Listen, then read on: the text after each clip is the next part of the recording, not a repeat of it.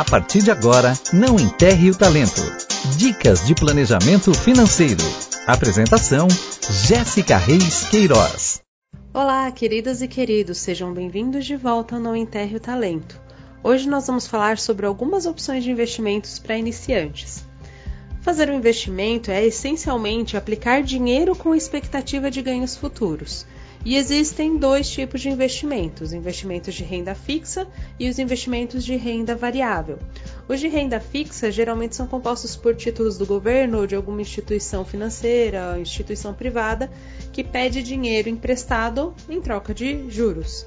E os investimentos em renda variável são compostos de ativos que são negociados na bolsa de valores.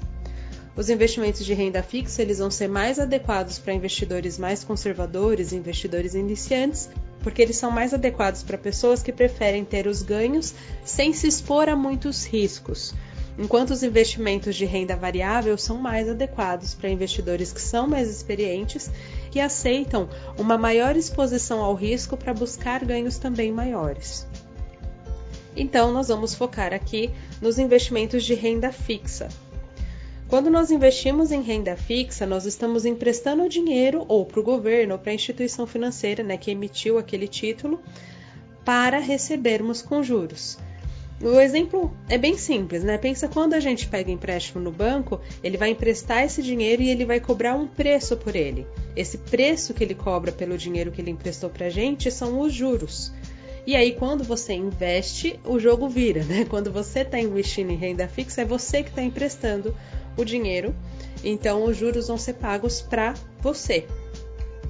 E aí a diferença entre o dinheiro que você investiu e o dinheiro que você recebeu com juros chama rendimento.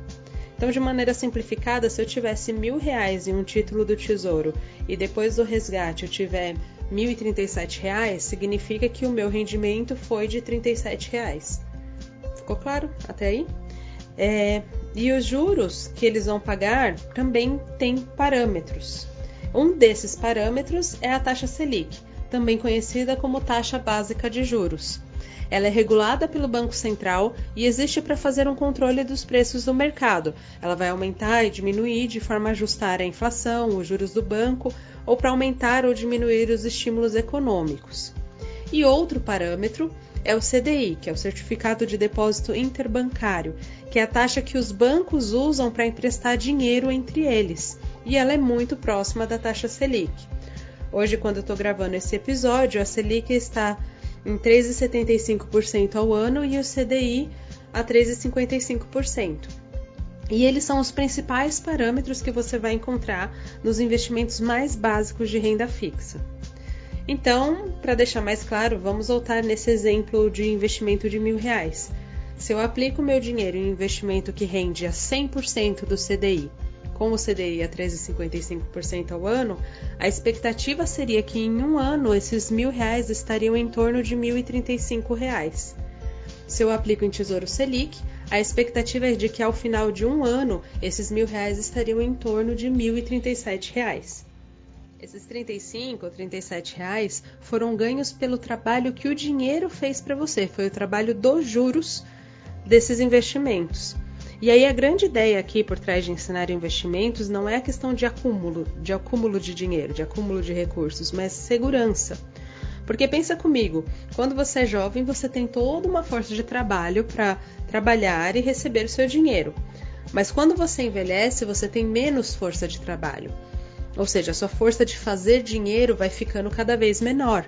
Então, se você utilizar da sua força de trabalho de hoje para investir de forma que você tenha dinheiro trabalhando para você, quando a sua força física de trabalho diminuir, você consegue pelo menos manter os ganhos com a força que o dinheiro está fazendo para você. Então, quanto antes você começar, melhor. Hoje eu vou dar exemplo de três investimentos em renda fixa para investidores iniciantes.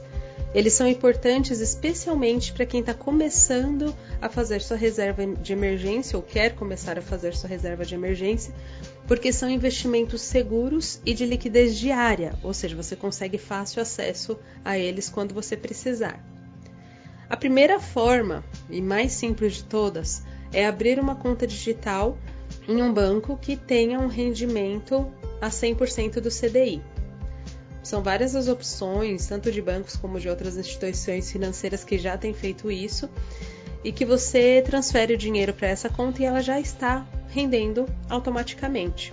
É o meio mais fácil para quem quer fazer uma transição tranquila aí da poupança para um investimento que tem um rendimento decente. Por que, que eu digo isso? Porque a poupança hoje ela rende 70% da taxa Selic, ou seja, só 2,62% ao ano.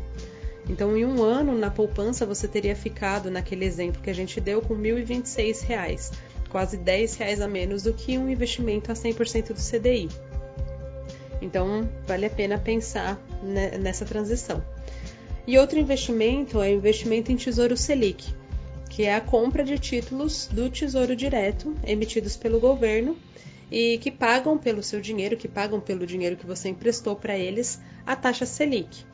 Essas duas opções são opções que têm liquidez diária, como a gente já mencionou, o que, que, é o que significa que você pode retirar o seu dinheiro no mesmo dia. E é perfeito então para reserva de emergência, porque numa emergência você precisa de dinheiro rápido.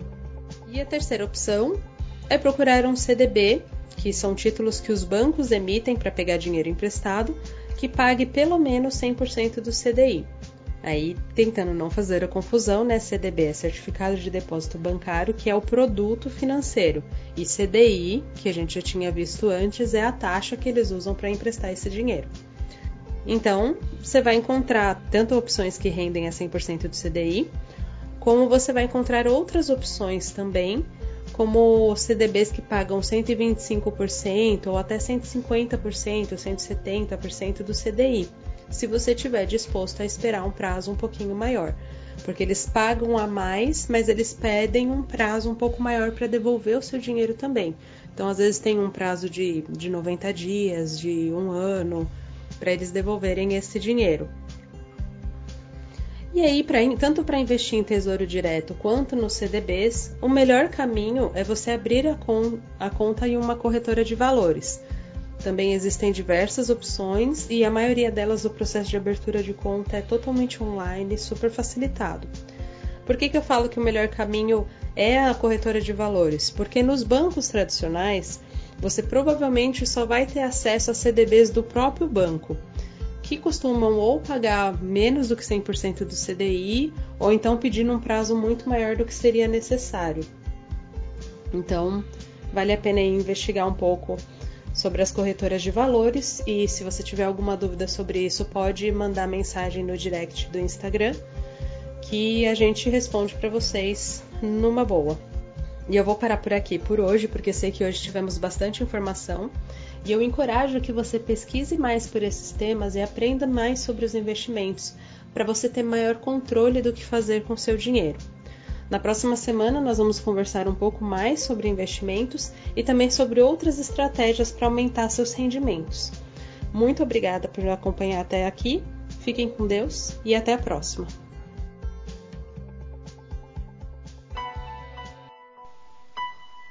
Olá, aqui é a pastora Mel Galante da Comunidade Cristã de Israel. Use nossas redes sociais para falar conosco Envie pedidos de oração, sugestões de temas para o conteúdo do programa. Nós queremos fazer uma programação que seja bênção para você. No Face ou no Insta, Igreja Comunidade Cristã de Israel. WhatsApp 011 97151 3106 97151 3106 e se você é de fora do Brasil, lembre-se do prefixo 55 55011 97151 3106. Acabamos de apresentar Não Enterre o Talento. Dicas de planejamento financeiro.